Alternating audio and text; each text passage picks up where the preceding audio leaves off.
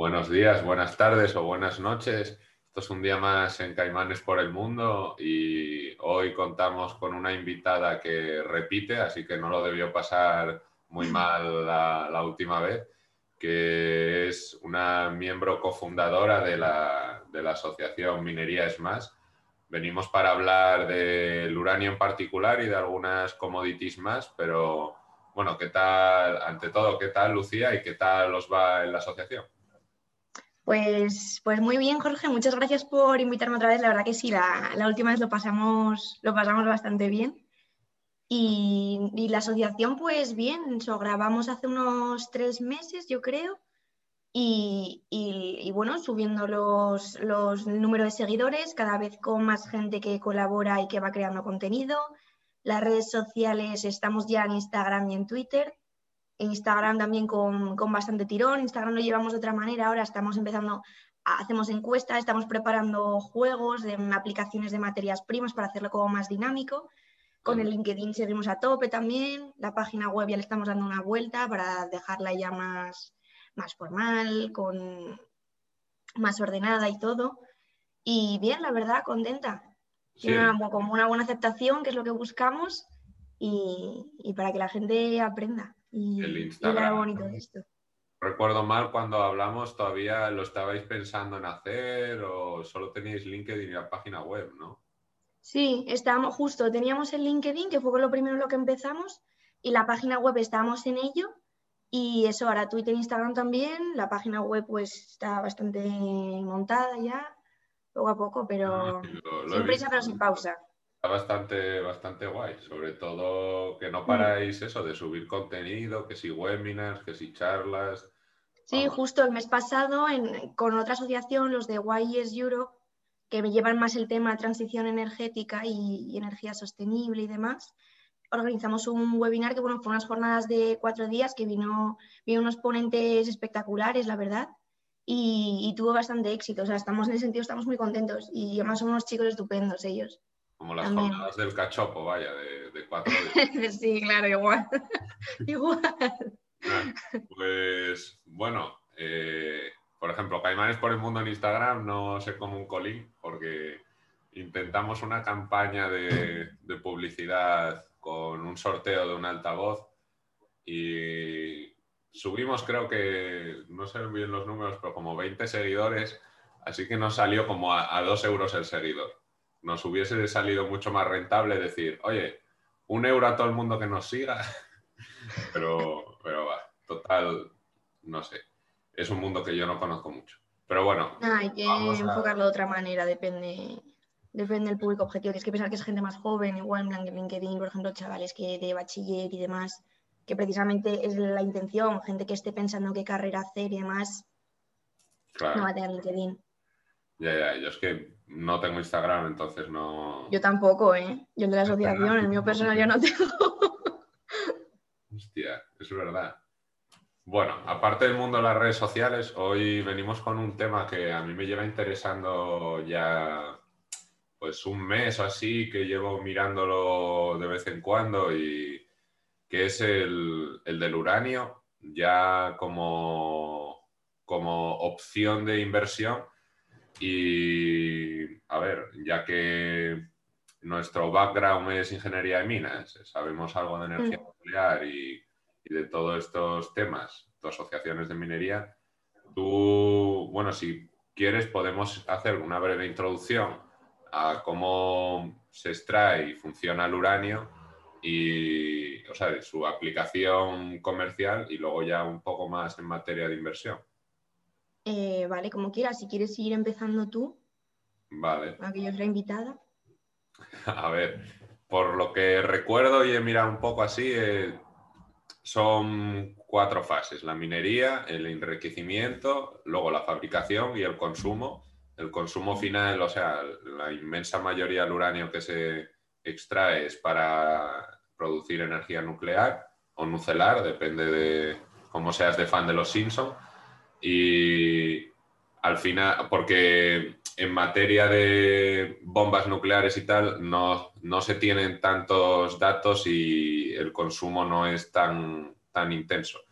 El tema es en En el enriquecimiento tienes pues dos grandes formas de, sobre todo de enriquecer el uranio, porque tú, el uranio se encuentra de manera natural en el uranio 238, uno de los isótopos, y ese es como el 99,3%. Solo el 0,7% es el uranio 235, que es el que te interesa porque es el radiactivo, el que quieres para hacer la fisión y que se divida en otros dos elementos, produzca neutrones, crea una cadena, una reacción en cadena y cree toda la energía y con eso la electricidad. Entonces, el tema, para enriquecer ese uranio tú necesitas llegar a un 3 o un 4%, depende de qué tipo de reactor tengas. Bueno, hasta un 5, ¿eh? Hasta un 5, sí, o sea, depende un poco del reactor, de si es de agua pesada, ligera, de eso ya no... No es un 5, igual el uso es para otra cosa, entonces ya no se puede. Sí, o sea... Pero sí que está muy controlado. A partir del 50 para arriba ya... Del 50 para arriba es para submarinos nucleares y del 80 para arriba ya es para cosas malas. Para cosas malas. Tenemoslo ahí. Lo de las setas y todo eso. Luego, hay dos procesos que son los dos más utilizados, que es el de difusión gaseosa, que es el que se lleva utilizando así como desde hace muchísimo tiempo, que es básicamente tú pones una membrana permeable y pues calientas eso y el gas hace, o sea, en forma gaseosa hace que se quede el hexafluoruro de uranio en esa membrana y así consigues separar un poco el 235 y del 238. Con eso luego haces una serie de procesos y creas el dióxido de uranio, que es lo que a ti te interesa como material nuclear. Y luego tienes la centrifugación, que es el que se está empezando a usar más comúnmente, que el método más utilizado en centrifugación es el CIPE, y pues ese es parecido a la centrifugación normal, lo que pasa que se le mete calor y este proceso creo que lo desarrolló Pakistán y Pakistán se lo vendió a Corea del Norte y a Irán. Y por eso Irán ha empezado su programa nuclear hace unos cuantos años y bueno, Corea del Norte, a mí me parece que Rusia fue el que le dio el know-how para hacer las bombas, pero para esta producción de uranio ha sido Pakistán, así como dato curioso. Y bueno, no sé, si tienes algo más así que añadir que se me haya podido pasar. No, nada, o sea, bueno, así muy en general, pero sí, bueno, básicamente son las dos formas de conseguir lo que llama el combustible, que no es un combustible porque no hay una combustión, de ahí la gracia de que sea de emisión cero. ¿Verdad? Eso lo decía también Redondo cuando vino aquí de Jóvenes Nucleares, decía también ese datillo.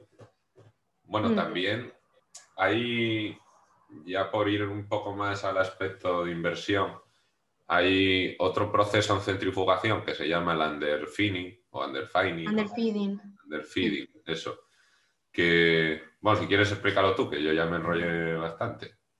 Bueno, así muy resumidamente, el underfeeding lo que consiste es, si tú tienes un kilo de material, digamos, donde tienes mezclado lo que contaba Jorge del uranio, los dos isótopos, que son el 235 y el 238, en sus concentraciones naturales, y quieres conseguir hasta una mezcla donde tengas un 3,5, por ejemplo, de uranio 235, tú lo que haces es, en lugar de meter el kilo entero que tengas de material natural para obtener la mezcla que quieres en las proporciones que requieres, lo que haces es que el proceso lo optimizas de tal forma que en vez de meter un kilo, metes 900 gramos, obtienes las concentraciones que buscas y esos 100 gramos los vas almacenando de tal forma que tú como empresa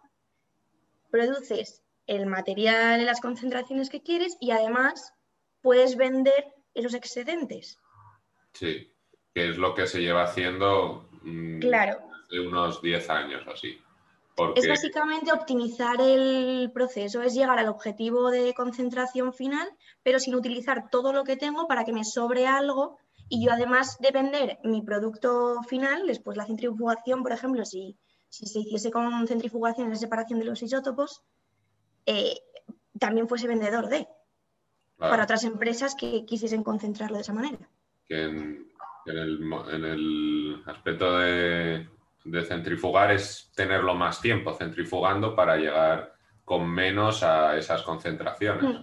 Hombre, también hay que tener en cuenta que, o sea, tienes que tener en cuenta todo porque el consumo energético también puede ser mayor y si un consumo energético mayor para llegar a la concentración que quieres partiendo de menos material no te compensa ese underfeeding que estás haciendo para vender el material que no utilizas, o sea, supongo que será una balanza.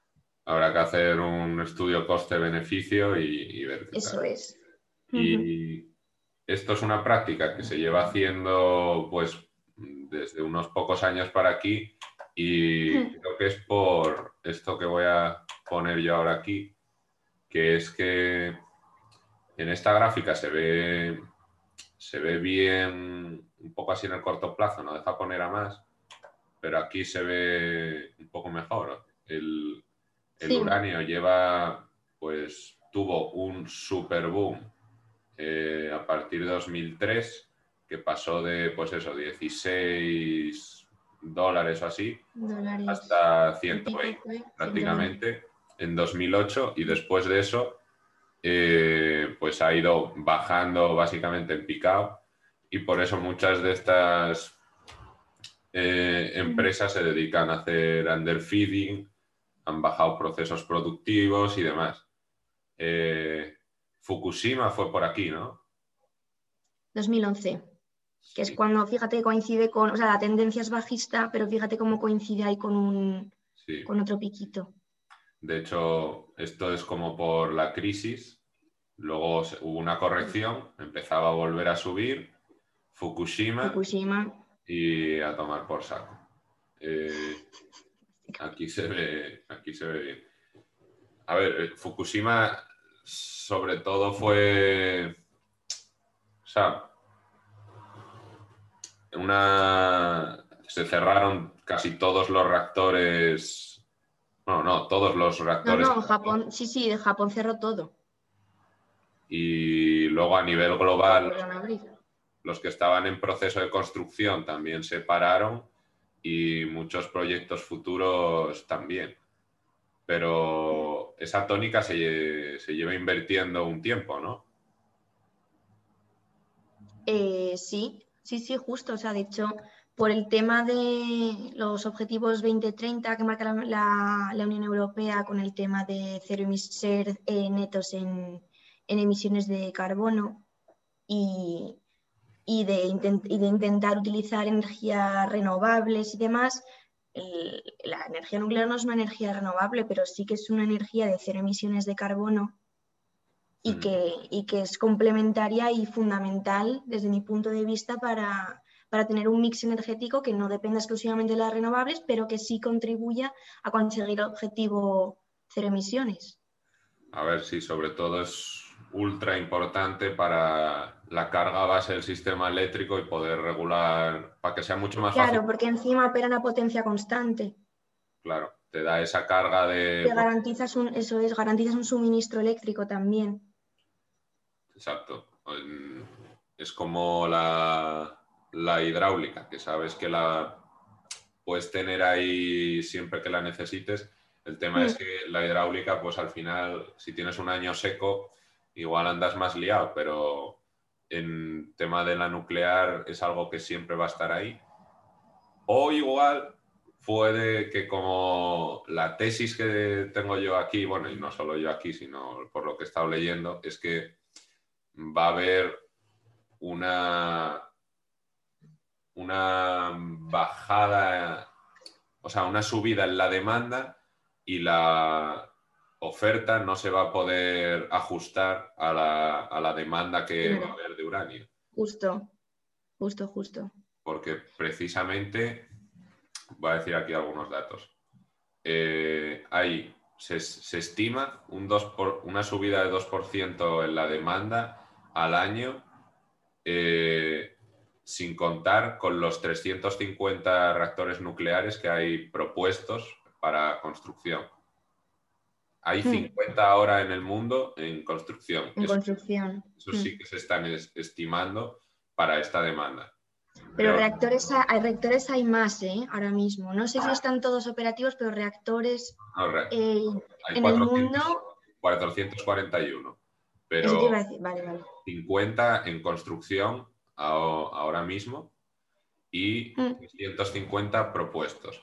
En este 2% de subida a la demanda no se está teniendo en cuenta los propuestos ni las extensiones, porque, por ejemplo, en España en 2020 iban a acabar 3, Trillo y otras cuantas, me parece, todas las concesiones a las nucleares, y como se podía prever, por mucho que dijese el gobierno que las iba a cerrar, han tenido que dar una prórroga, pues porque se... Sí, no, de hecho, ¿cuál fue la última que tuvo la concesión ahora? Hace un par de meses, que se la ampliaron. No sé si fue... Me acuerdo. No sé cuál fue. Sí, a ver... Pero hace poquito, de hecho. Hasta 2029, si no recuerdo mal, que lo leí. Sí, las han prorrogado casi todas 10 años y probablemente... Claro, pero porque es necesario. Y lo que a raíz de lo que comentabas tú un poco de la subida del 2% anual, como es todo por... O sea, es que está todo relacionado en realidad con el tema de la transición energética. Tú, si quieres alcanzar un objetivo de 0 emisiones y todavía no tienes la potencia instalada, digamos, suficiente, incluso el almacenamiento energético en hidrógeno verde, porque el tema de las renovables es que, es lo que comentabas tú, si viene un año muy seco, por ejemplo, ¿qué haces con la hidráulica? Yeah. No, al final... Igual con el sol, igual con el viento, pero sin embargo con la nuclear te puedes asegurarte un suministro constante, porque encima lo puedes predecir porque lo programas tú. O sea, tú dices cuánto quieres producir y sabes que va a ser constante mientras lo tengas operativo, porque un reactor nuclear no se apaga nunca. Exacto. Bueno, a ver, el sol y el viento suelen ser complementarios, pero hasta que el tema de las baterías no esté mucho más desarrollado, no se puede regular la frecuencia sin esa carga base, e incluso habría que meter muchísimas baterías para poder mantenerla. El tema del almacenamiento energético que te comentaba. Sí. Hidrógeno verde. Que al fin y al cabo es como es el objetivo final. Yo lo del hidrógeno no... Con el tema de las renovables. No lo acabo de comprar, no lo acabo de ver...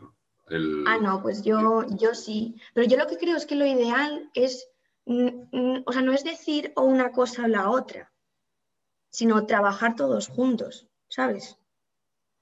Ya, pero en el sentido del hidrógeno yo lo veo como una pérdida de ineficiencia, porque, o sea, tú vas a producir electricidad para producir hidrógeno, para quemar el hidrógeno y producir electricidad en un coche. A ver, pero pues eso se llama vector energético, porque tú inviertes una energía que luego se te devuelve y que no emite CO2. Es como una... O sea, como una manera de almacenar esa energía en hidrógeno. Claro. Pero si simplemente... todos los coches fuesen eléctricos en vez de hidrógeno, simplemente tú lo enchufas, lo cargas y ya está. Sin embargo, la pérdida de eficiencia que haces entre producir electricidad para luego producir hidrógeno, para luego quemarlo, te ahorras esa parte del hidrógeno y directamente consumes la electricidad. Entonces, esto solo lo veo en casos de, pues, poner el Sáhara lleno de paneles y como ahí no lo va a consumir ni Dios, pues producir hidrógeno para exportarlo a otros países. Pero no le veo mucho más. Tú te estás centrando mucho en el sector automovilístico, pero tú piensas que para buques, por ejemplo, ¿sabes? Que, por ejemplo, los metaneros sí que aprovechan los excesos, pero que no deja de ser gas natural, ¿sabes? Que también se quema y también emite CO2. Si tú en el tema transporte, te estoy hablando a nivel logística de transporte portuario, transporte aéreo incluso, que ya hay algún prototipo y hay algún proyecto de, lo veo mucho más en de avionetas y tal propulsadas con hidrógeno verde. En el aéreo sí, porque... Digo, no, decir, no pienses tanto en yo como individuo con mi coche. Es que es... ¿Sabes? Y transporte público en las ciudades. Solo le veo sentido para el aéreo porque es donde tienes una limitación de peso por las baterías. Pero los barcos pueden ser eléctricos ya directamente sin pasar por el hidrógeno y prácticamente toda la automoción menos... precisamente eso, los aviones, pero la industria de aeronáutica es algo que como no, igual que la automovilística, está tan parada que como no venga un Tesla, o sea, igual que los coches que llevan 70 años, las mismas marcas, sin haber salido ninguna nueva, y la innovación es prácticamente así, una línea recta, porque es que ni les interesa y tienen tantísima... inercia como empresas tan grandes que son, encima prácticamente ahora solo se dedican a montar piezas, que la innovación no les interesa nada y la aeronáutica igual. Entonces, no sé yo cuándo llegarán los aviones con hidrógeno, espero que pronto, pero... No, pues llegarán. Espero. Bueno, a ver, que nos estamos yendo como siempre. A ver, sí. Por enfocarlo un poco. Después de Fukushima ha habido una... Vamos a ver el por qué el uranio está tan barato. Después de haber llegado a 130, ahora está en 30, básicamente, después de esos 10 años. Y ha sido, pues... fomentado sobre todo por Fukushima, una reacción del público, parada de los reactores en construcción y de los futuros. Luego, a partir de todo esto, la mayoría de empresas mineras bajaron su producción y dejaron de invertir en procesos productivos. Luego, Rusia ha estado desmontando sus bombas nucleares, no todas, pero unas cuantas por el tratado este que había de... desnuclearización, y ese material radiactivo lo ha estado, pues, en vez de enriqueciendo, desenriqueciendo para venderlo a centrales nucleares, con lo cual todavía bajaba un poco más el precio. Luego Kazajistán, que es creo que tiene más del 40% de la producción, subió bastante durante estos años la producción, haciendo que todavía el precio bajase un poco más, con técnicas también de devaluación de moneda, lo que todavía lo hacía un poco más atractivo, y con el método este que hablábamos antes del underfeeding. Y esto es un poco lo que... Todos estos factores, por lo que me está informando, es por lo que el precio ha ido tan a la baja. Luego, en el por qué va a subir. Pues porque Japón, por ejemplo, ahora tiene 9 reactores reabiertos, 18 están esperando autorización, Rusia ya ha desmantelado casi todas las bombas, ya prácticamente no le queda nada, Kazajistán ha bajado la producción un 20%, además la ley kazaja, porque es una empresa estatal la que tienen allí, no les deja subir de un año, creo que es de año para año, no estoy seguro si el tiempo, pero no les deja subir ni bajar un más menos 20% la producción. Entonces es algo que a la oferta la ata mucho, porque imagínate que duplica el precio. No pueden ellos duplicar la producción así como así por esta ley. Luego, todo el underfeeding está desapareciendo poco a poco. Y... sobre todo es el tema de China, porque China espera construir 200, es que es una burrada, 200 reactores nucleares para 2060. Para 2030 quiere tener 120 gigas. 120 gigas, para el que no lo tenga en contexto, España tiene de capacidad instalada creo que 100 poco, 102, 103. O sea, es toda la... no gigavatios. Eso, bueno, gigavatios. Es que yo ya, en la industria lo llamamos ya gigas y megas, no... pero sí, gigavatios. Pero bueno, para que se entienda, ¿verdad? Yo te entendí, pero... Bien acotado.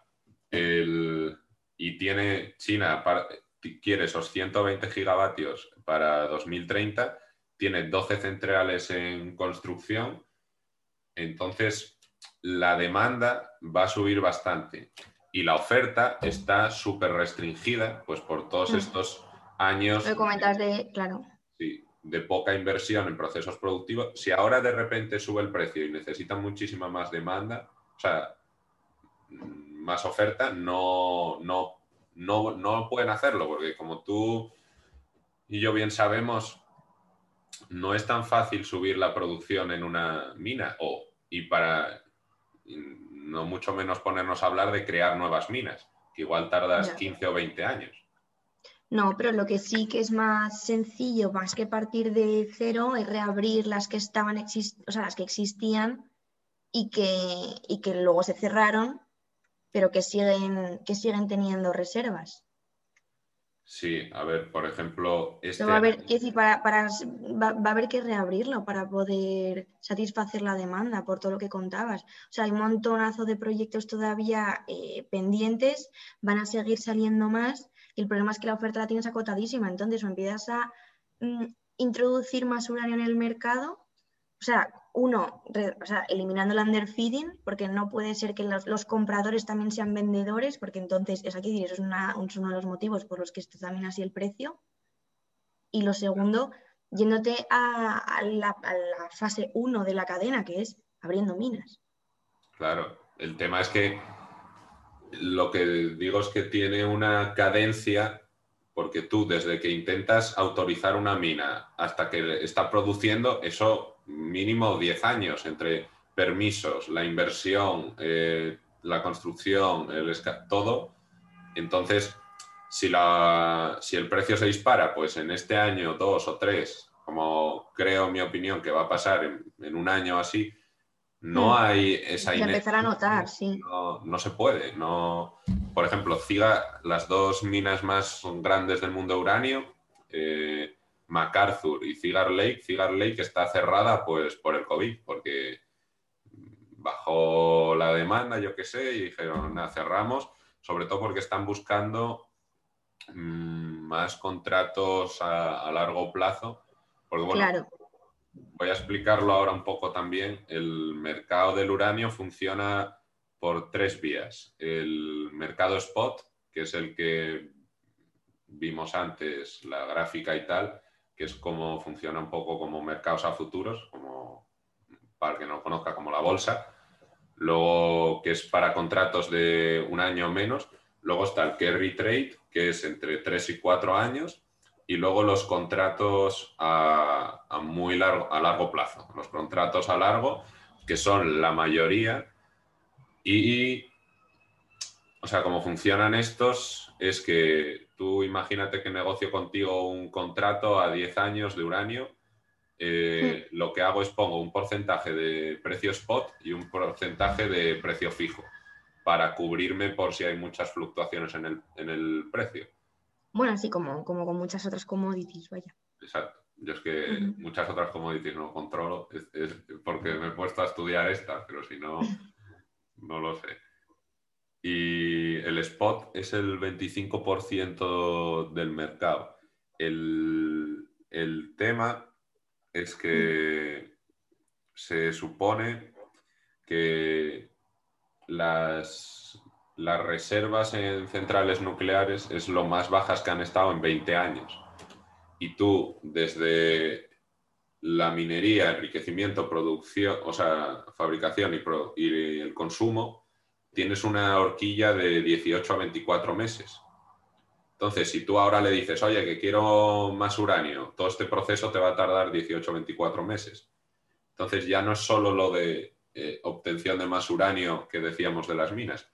Es una industria que tiene que estar como muchos años por delante estimando la demanda que va a haber. No puede ser como, venga, producimos más. Es algo que lleva muchísima inercia. ¿no? Y sobre todo que hay que tener en cuenta que aunque sea una industria muy segura, no deja de ser también material radiactivo. Entonces, tema permisos, licencias y demás también va por otra vía. No es como, o sea, no es igual abrir una mina de uranio que abrir una mina de cobre, por ejemplo.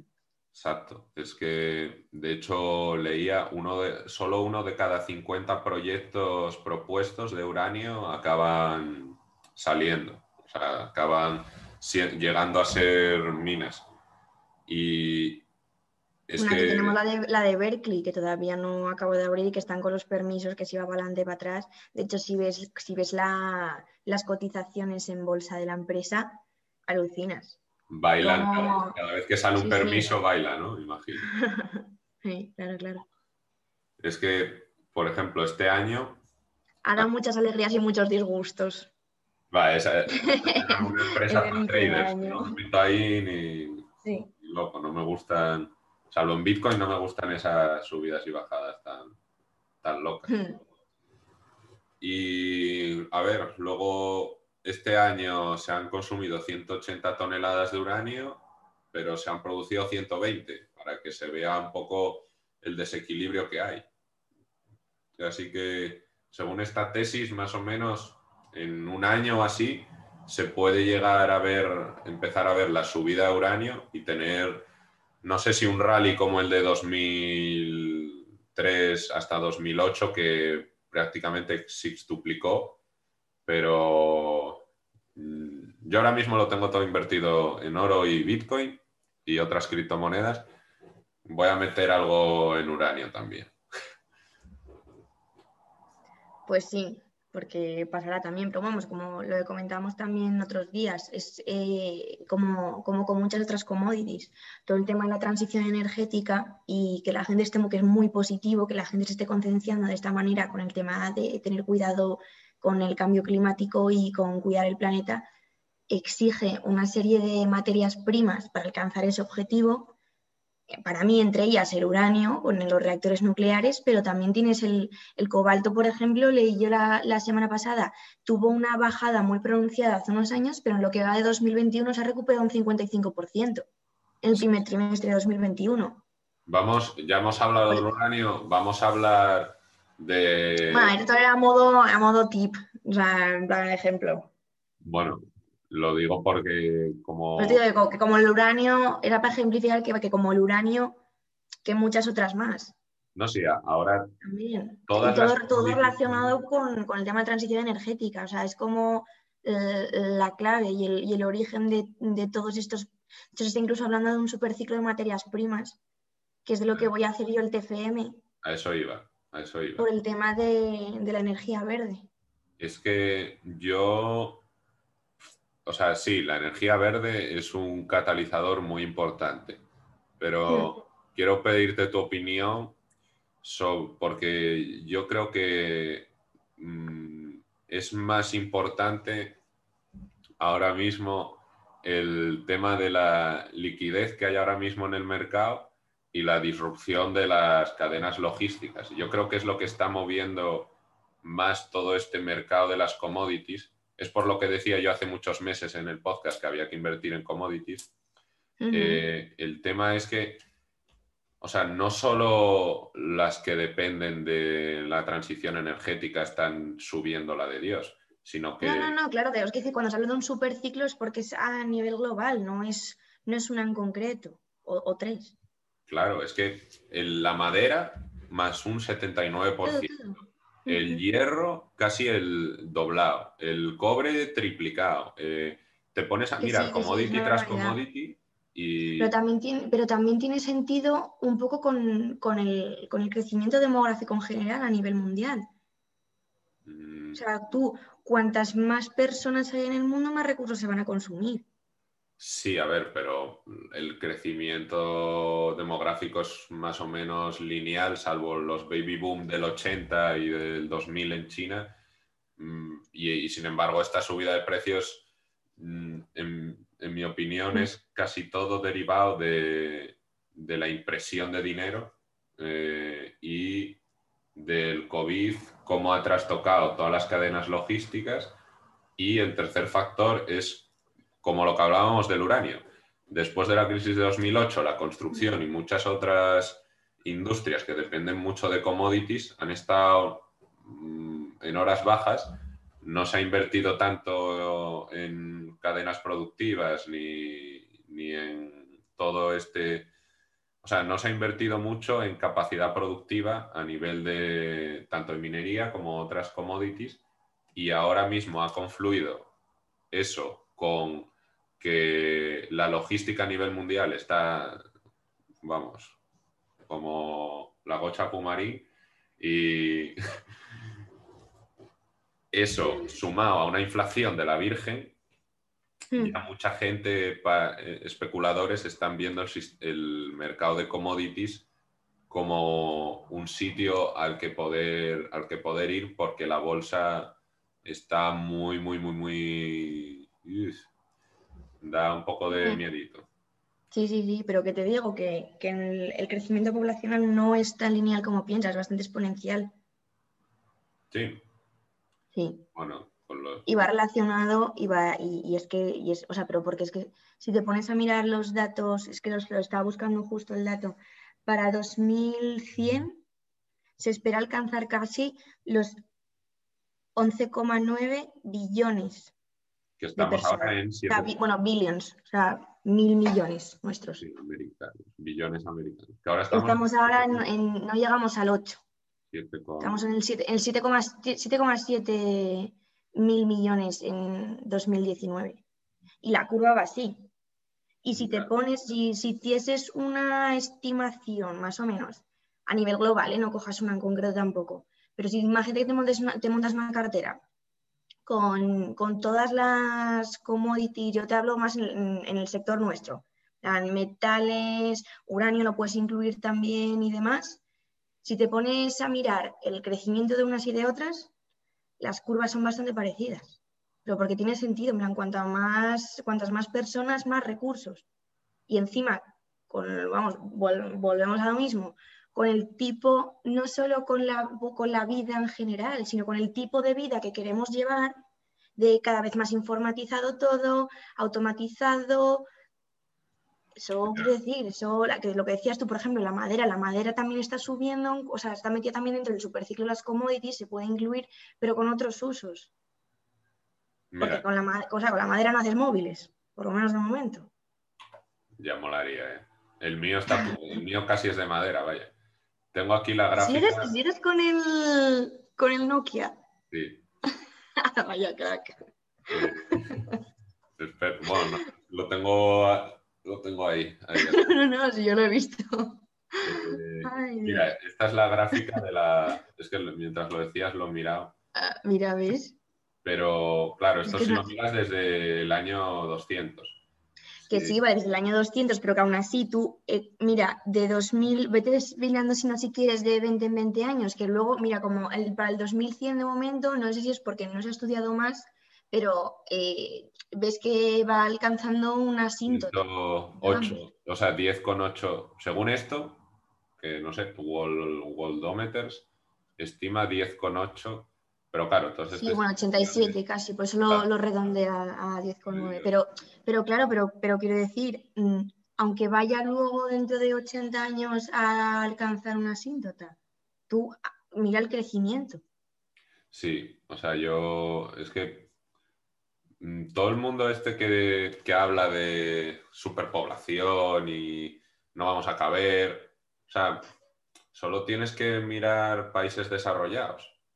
De repente crece la población vastísimamente y luego se aplana y de hecho empieza hasta a descender. O sea, en China igual, en 10, 15 años. Claro, pero estamos hablando de aquí a 80 años, que de aquí a 80 años es que son 2 generaciones más.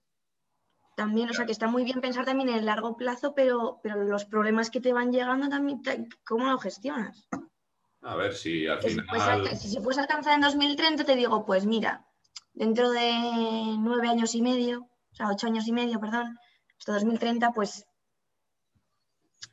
igual se puede gestionar, pero de aquí a 2100, que pueden pasar tantas cosas, pues llegar otro COVID.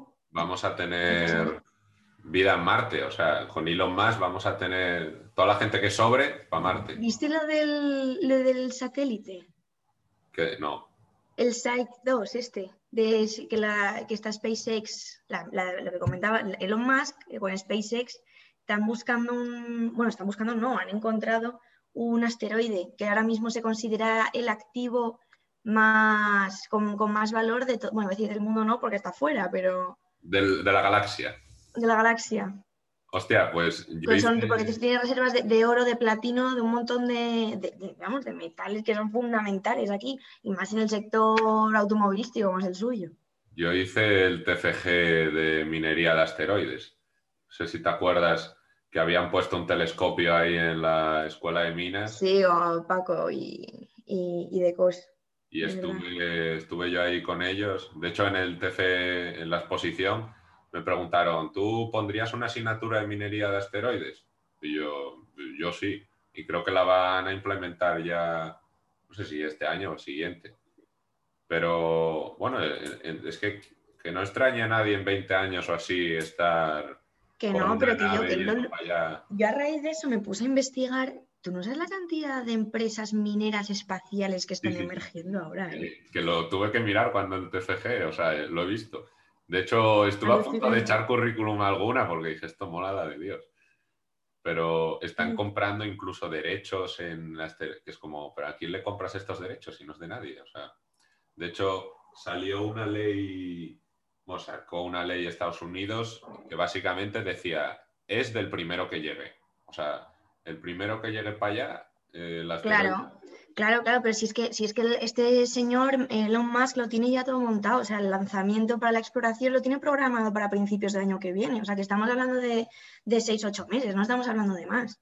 Es que yo, o sea, no me cabe más admiración por ese hombre, porque si no llega a ser por él, o sea, la industria automovilística seguiría como lleva todos estos años y la aeroespacial igual.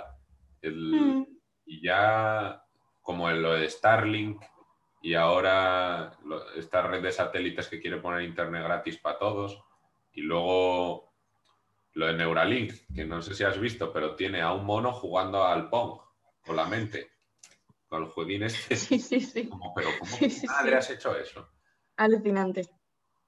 Buah, pero la minería de asteroides nos daría incluso para otro podcast. ¿Tú qué más ves así sobre el superciclo o cómo lo ves desarrollándose en estos años? Pues a ver, todavía, o sea, quiero decir, es mi opinión, todavía no te lo asegura nadie. No, esto nunca se sabe. A eso me refiero, quiero decir que no es una ciencia exacta. Pero yo empecé a verlo, pues cuando me empecé a interesar un poco por este tema de las inversiones y demás. De hecho, pues estoy haciendo un máster ahora de riesgos financieros, pero claro, siempre buscando de tema minería, o sea, empresas mineras, tal. Y yo iba viendo desde hace un par de años para acá cómo, claro, aquí en España sí que es verdad que menos. O sea, aunque la gente piense lo contrario, hay muchas minas en España abiertas. Sí. Pero, claro, no tenemos tuvimos la tradición minera, pero no sigue tan arraigada como está en otros países. Yeah. Y tú te pones a ver la cantidad de, por ejemplo, en Latinoamérica o en Estados Unidos, Asia, también, la cantidad de concesiones mineras que se van habilitando al año. Y es que cada vez hay más y más y más, y luego se empezó a ver en el precio de las commodities. ¿Por qué se abren más minas? Por lo que comentamos un poco con el uranio. O sea, si quieres reducir el underfeeding por el tema de los problemas que está habiendo hoy, que va a haber con la oferta y la demanda, por la cantidad de reactores y proyectos que hay en construcción, o abres más minas, o el uranio que hay ahora mismo en el mercado es el que hay. Pues con las materias, con las demás, con el cobalto, el cobre, con todo lo demás lo que hay. La gente cada vez quiere hacerse más ecológico, tema coches eléctricos, baterías, que también lo mencionábamos antes, y qué es lo que están viendo las empresas, que litio había el que había, cobalto había el que había, cobre había el que había. Y entonces a las empresas mineras no solo es que estén a cada vez abriendo más minas, sino que también se está haciendo inversiones desde las propias empresas que ya tienen las empresas que tienen las concesiones para optimizar más sus procesos. Sí, además es que... Río Tinto, por ejemplo, tiene una tecnología en plan de una chica que lo estuve leyendo que, bueno, que me pareció alucinante. Ella es química, si no recuerdo mal, se llama Eva Laín, y que estaba con el tema de del cobre puro que tiene ahora mismo allí montado en Río Tinto. ¿Cómo es eso? Antes, en Río Tinto, creo que el producto final que tenían ellos, los concentrados de cobre, estaban en el 80 y poco %, si no recuerdo mal, de cuando estuve allí haciendo las prácticas, y con el proceso que ha desarrollado esta chica pueden llegar casi al 100%. Hostia. Míratelo luego, además es una chica jovencita. Sube... Una crack. Sube muchísimo el precio. Por la... Claro, y el precio de tu producto, y sobre todo porque puedes incluso tener ahora dos líneas de negocio, ¿sabes? Tienes tus concentrados de cobre que vayan a, bueno, que sigan yendo a las metalúrgicas y demás, o a las fundiciones, y luego tienes un cobre prácticamente puro que lo puedes utilizar para cátodos. Claro, para el tema de más baterías y todo esto. Justo. Es que, hilando con lo que decías antes, o sea, es que si no abres minas, ya no es solo que tengas lo que hay, sino que cada vez hay menos. Y cada vez hay menos, es más caro sacarlo. ¿Y qué es lo que va? Claro, ese es el problema. Por eso también va a venir porque entre que se vaya, o sea, entre que la gente se dé cuenta que hay que abrir minas porque sí, y el precio cada vez vaya subiendo más, de ahí un poco también relacionado con el superciclo. Al final es toda la oferta y la demanda. La gente está creciendo a nivel exponencial, así como la población, el tema de las inversiones tecnológicas y en transición energética. Si cada vez consumes más eso, pero no tienes la oferta suficiente, ¿qué es lo que va a hacer con lo que hay? El precio va a hacer así. Dispararse, sí. Y hay que saber... Ya está empezando a hablar que hay falta de cobre, que hay falta no sé qué, pero por eso, porque es que tú te pones a mirar, claro que lo que comentamos antes, que no hay nada escrito, pero te pones a echar unos números de con ahora mismo, con la situación que hay ahora y el consumo que llevamos ahora de determinadas commodities, y es que para 2030 o no hay, o las tienes que pagar unos precios que es totalmente insostenible. Sí, porque no hay la suficiente oferta. Lo que decía antes, de se ha consumido 180 toneladas de uranio y se han producido 120. Hay un desequilibrio ahí de... Claro. ¿Tú qué haces con ese gap? Que eso en algún momento, bueno, en muchas commodities ya se está viendo. El uranio... Es que el uranio es muy extraño porque lleva su propio ciclo, o sea... Muchas commodities están correlacionadas, pero el uranio va a su puta bola. Es como el rebelde güey del grupo. Entonces, cuando pero pues te digo, porque también es otro tipo de industria. O sea, no es exactamente igual. Por el tema, aunque sea por sí mismamente por el tema de los permisos y por la radiactividad, va por otras vías. Siguiendo con lo de las minas, es que lo hablábamos un poco la otra vez, pero... Tienen muy mala prensa. Y si vieses cómo queda una mina cuando se ha acabado el proceso productivo, el antes y el después, igual no distingues cuándo fue antes la mina y cuándo después. Por lo menos en España. O sea, si te vas a Guatemala, igual no. No, en España y en muchísimos otros sitios, ¿eh? O sea, de hecho, aquí tenemos algunas restauraciones medioambientales, o sea, que se han convertido en espacios naturales donde, o sea, se ha incluso aumentado la biodiversidad después de haber estado la mina, por la zona del lago Meirama y Aspontes y demás, allí en Galicia, que eran minas de carbón. Tú vas ahí ahora mismo y flipas. Hay una empresa, porque, o sea, nosotros producimos bastante cuarzo, hay una empresa que se llama Erinsa, o sea, tú te metes en la página web y lo vende como cuarzo ecológico. ¿Por qué? Porque es que después de abrir las canteras y cerrarlas, es que o sea, alucinas, tiene algún premio y todo relacionado con el tema de la sostenibilidad por eso, porque es que deja los espacios, deja unos estanques pero que repobla hasta con animales y con todo. Después, o sea, no sabes que ahí había una cantera de cuarzo, o sea, es que ni te lo imaginas. Ya, yo me acuerdo... Bueno, ¿sabes que era una mina súper grande también? Es que me acuerdo con el tema del cobre que comentamos antes. ¿Sabes que fue una mina muy, muy grande de cobre en el norte? La de... Ay, ¿cómo se llama? Las Médulas. No me digas la de Río Tinto. No, porque eso es una mina. Cabárceno, el Parque Natural de Cabárceno. Sí. De hierro, perdón. Espera, lo voy a mirar para no decirlo mal. Hostia. Creo que de hierro. Ahí vi yo, de pequeño, un rinoceronte empalmado que le llegaba el pito hasta la tierra y según tocaba la tierra se retraía y yo, ¿pero qué está pasando aquí? ¿Qué está pasando aquí? Sería el hierro que le... De hierro, claro, de hierro era. Cabárceno, ¿tú crees que es una reserva natural? Pues eso era una mina de hierro. Por eso, pero es como... Y tantos otros ejemplos. Es como la nuclear, o sea, que también lo discutía con los de Jóvenes Nucleares. Tiene ya como una mala prensa y vosotros estáis haciendo muchos esfuerzos por informar a la gente de que toda esa mala prensa no tiene mucho sentido y menos en un país como España. Exacto. Si somos el país de la Unión Europea precisamente con más ley, que bien, ¿sabes? Pero administrativamente son demasiadas trabas para arrancar proyectos. Sí.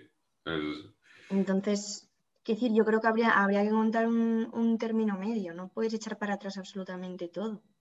Claro, sobre todo cuando vas teniendo que sí, que, a ver, que tampoco hay que olvidarse que obviamente en las minas ha habido accidentes y sigue habiendo accidentes, no te voy a decir que no, en absoluto. Pero es una industria que, al igual que la medicina y al igual que cualquier otro tipo de industria, cada vez es más eficiente y comprometida con el medio ambiente, igual que las demás, que es que parece que medio ambiente y minería son enemigos y para nada, son amiguísimos.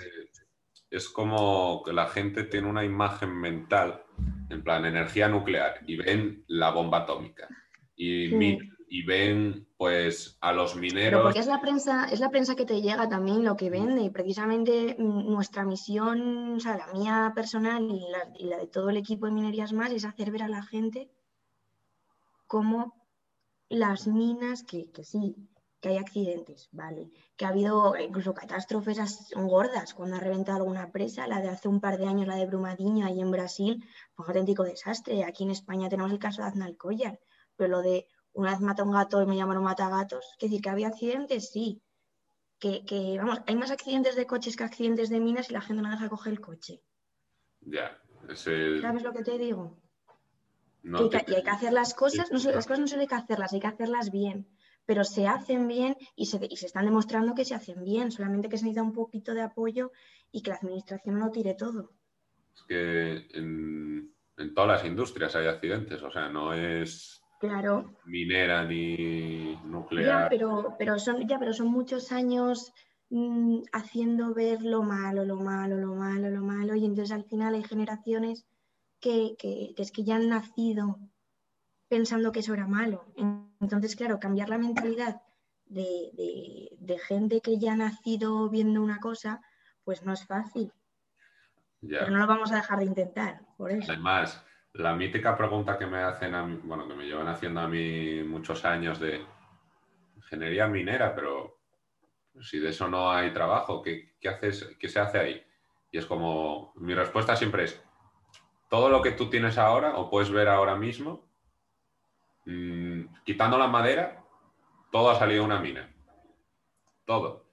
Hasta la ropa que llevas, casi todo es petróleo o derivados del petróleo, tu móvil... las carreteras, el edificio... Bueno, la pintura de tu casa, el hierro para la que se utilizaba pintura roja. Todo, todo. O sea, al final todo lo acabamos sacando de la tierra y...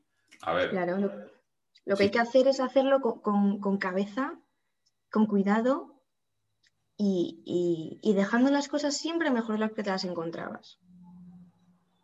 Exacto. O igual como mínimo. Y con esa reflexión yo creo que podemos terminar porque ya no sé cuánto llevamos, pero creo que más de una hora y... Al final siempre nos pasa igual. Ya, y tenemos que trabajar. Pues sí, ahora que levanta el país. Bueno, un placer como siempre, Lucía, y espero que que haya gustado a los oyentes y por lo menos que haya habido un poco de información en todos estos aspectos.